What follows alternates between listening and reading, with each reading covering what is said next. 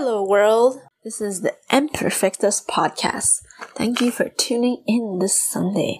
I am your presenter, Adams. So it's literally like 7 Eleven. Like, it's the 11th of July. And I've never actually been to a 7 Eleven shop, but there are like similar sort of local versions that I visited in other countries. But that's just too bad, I think. Eventually, maybe in the future. I hope to visit a 7 Eleven just for the thrill and popularity of it, maybe. So today's story is one that took a bit of mind searching to bring out to the fresh air. Like, I suddenly reflected really deeply about the fact that in general, like in my childhood, I think I took things too doggedly seriously and absolute. And then I, I tended to hold like really lasting grudges with poor insight.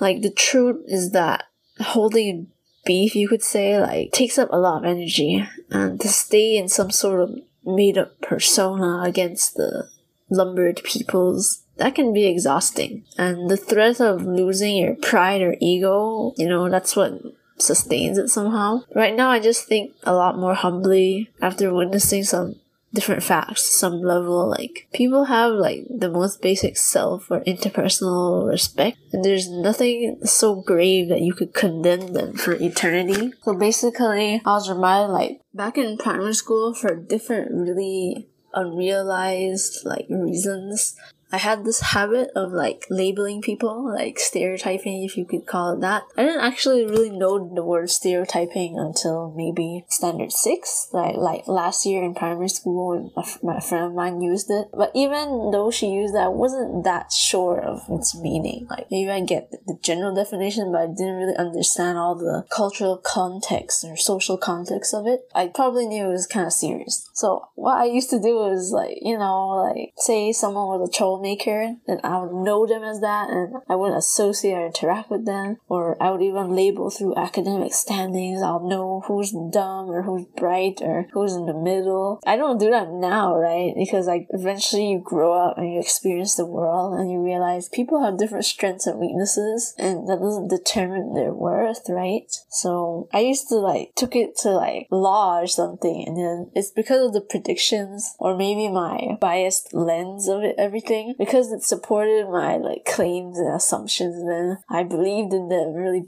hardcore. When I think about the last year in like primary school, I had some sort of like new sort of social pressure and it's like the need to maintain a known identity or personality and then you don't want to like have any change of heart. Like I sometimes would be afraid to like approach someone I never really approached and then I thought it might make a some kind of social commotion. So like I would always just hang out with a few specific select friends. I'll talk to certain other people, but I'll never ever approach other certain people. And like, who knows? Like, I think like when you're like a child at 12, like, I don't think there's, I don't know, considering all social obligation or just the context. You want to just exist peacefully somehow in your own eccentric way. And uh, I didn't really, I think, you know, the concept of like cool kids, the popular people. I did not like that idea of associating with that. So that's how I kept my own sort of space. But when I think about it now, like if I analyze all that kind of tendency, in addition to like what I went through in high school and university and now in studies abroad, I think it's like inevitable to re-meet with your colleagues somehow. You live probably in the same sort of city or neighborhood maybe, or same country obviously, and then I feel I didn't have any right. I shouldn't have made those baseless comparisons or condemnations. But maybe it was just a form of protecting myself. Who knows? Like, I don't know why I had that bad habit. But you just learn, like, everyone will have their own path. And we're not in the same classroom or general goal anymore. We have our own lives and jobs and pursuits.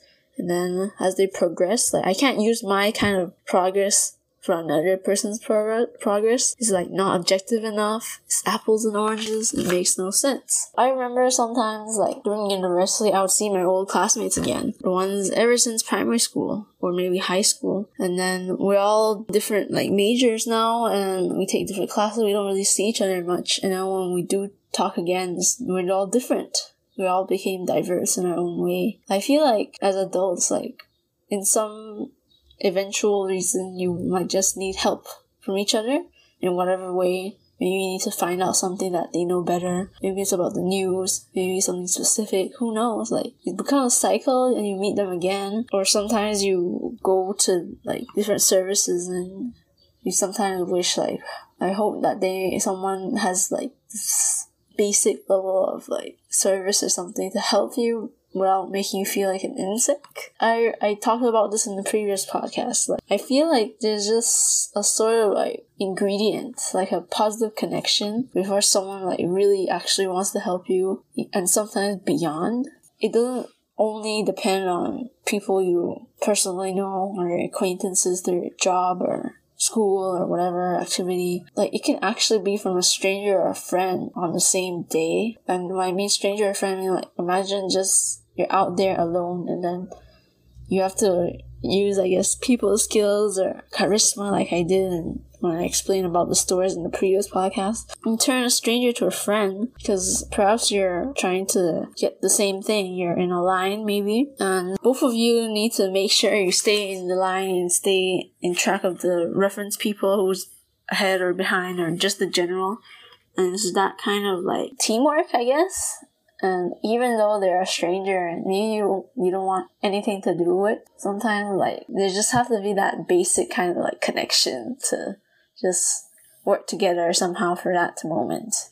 And maybe it'll become a lasting like companionship. You never know. It's like a task that's really relative to every person when you, you have to like think fundamentally like, okay, there's this kind of advice that goes, be kind always, right? But then when you're a short-sighted limited understanding child and you're 18 years old, I don't think that's kind of works. Like, I was definitely very immature. You don't consolidate or internalize the importance or real meaning of that until like you find out, oh, well, that was actually what I had to do or that was all it took and it wasn't that like drastic or anything. I think it's regrettable that I had to take so long. You don't know good unless you know evil. You don't know what's like true joy without knowing what's dire depression. And it's this relation of like a yin and yang, I think, when to really like experience something effectively and improve your behavior for the future. Some I guess some people could just listen to people and take it to heart